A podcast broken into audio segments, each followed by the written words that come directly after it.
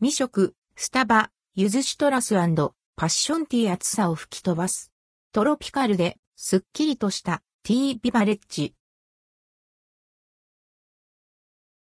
スタバゆずシトラス&アンプ、パッションティースターバックスで提供されている、ティービバレッジ、ゆずシトラス&アンプ、パッションティーを実際に購入し、飲んでみました。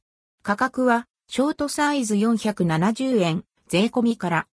ゆずシトラス&アンプ、パッションティー。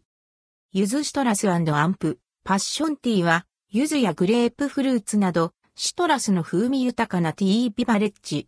パッションティーに、グレープフルーツオレンジレモン、ゆず果皮をミックスしたシトラス果肉を組み合わせ、香り高くすっきりとした飲み心地に仕上げられています。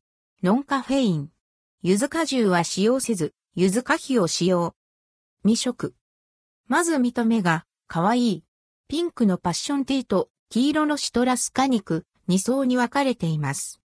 パッションティーは、ハイビスカス、オレンジピール、シナモン、リコリス等がブレンドされた、鮮やかな赤色のノンカフェインのハーブティー。すっきりとした飲み心地で、後味爽やか。そんなパッションティーに、シトラス果肉が合わさることで、ジューシーで、フレッシュな味わいに、ゆず果皮のプチプチとした食感&甘さが楽しめます。しっかりかき混ぜて、シトラス果肉をティー全体になじませるのが美味しく飲むポイント。